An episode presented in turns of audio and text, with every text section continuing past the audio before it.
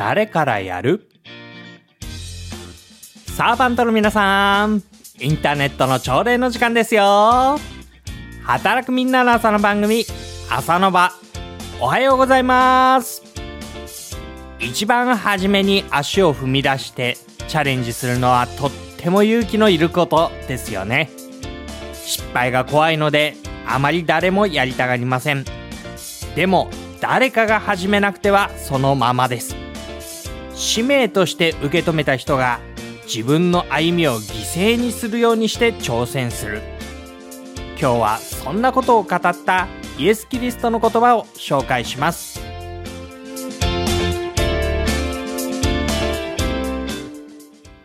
にせんじゅうきゅうねんしがつにじゅうごにち木曜日、だいごひゃくろくじゅうきゅうかいめの放送。お相手は中澤信之です。イエス・キリストの言葉にこういう言葉があります。引き続き三条の教えの中の一節です。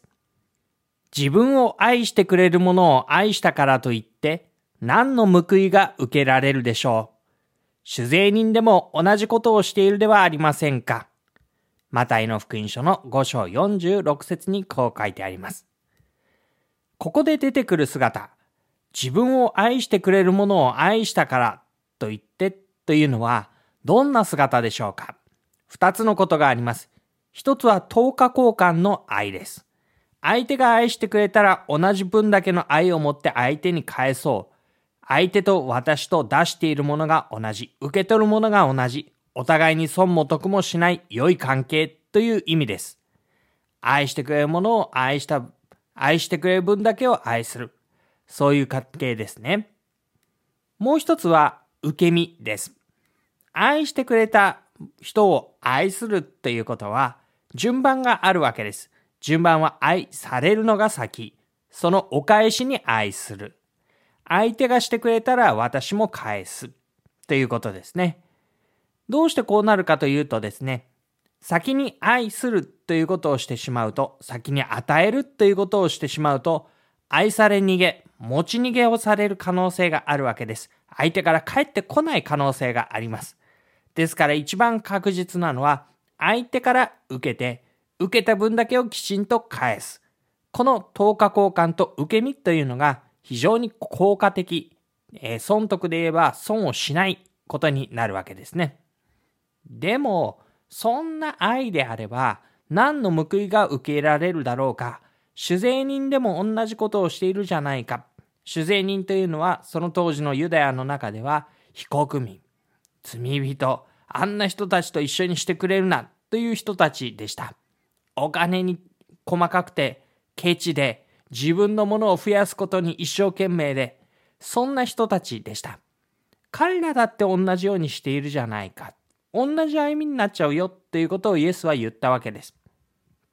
で、イエスは実はこの言葉を言っていたの、その前にこういうふうに言っていました。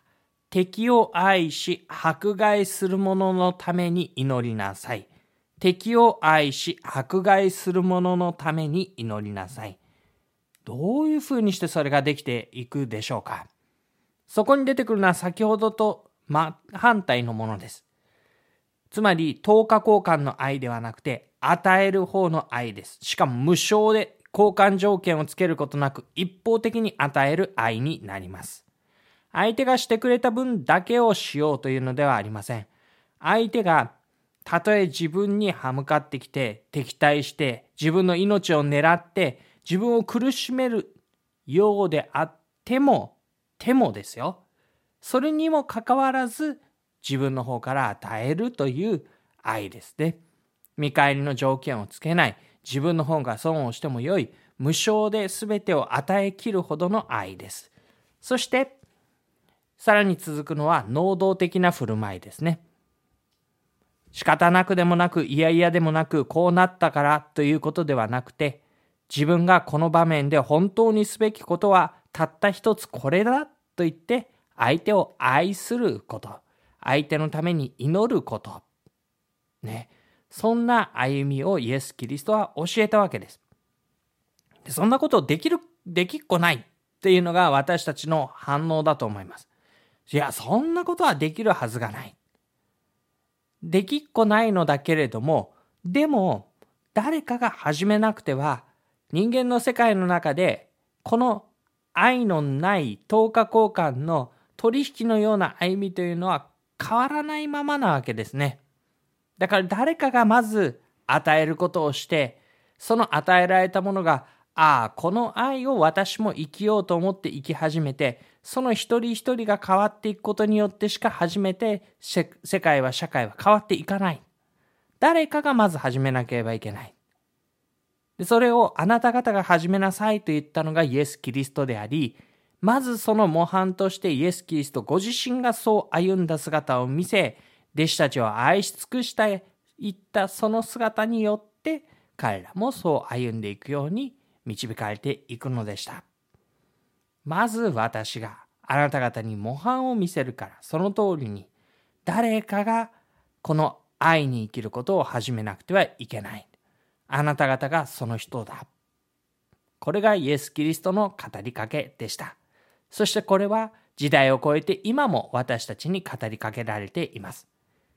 どうでしょうか？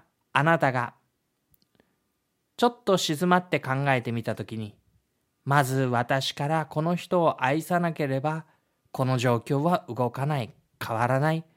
嫌だけれども、怖いけれども、でも私からしなければ。そう思い浮かぶ人の顔がありませんか？そう思い浮かぶ状況がありませんか？ぜひ、そのところに、今日、明日出かけていくとき、その人間関係の中に、イエス・キリストが言われたことがその通りそのまま実現していきますように。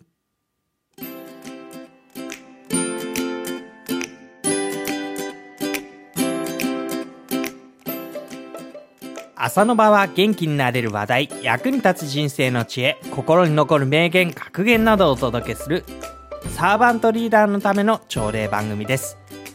番組で取り上げてほしい話題、知ってほしいエピソード、質問や感想などお寄せください。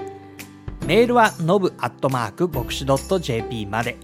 ブログにコメントをつけてくださっても OK です。働くみんなの朝の番組、朝の場、お相手は中澤信之でした。今日も一日、いい一日でありますように。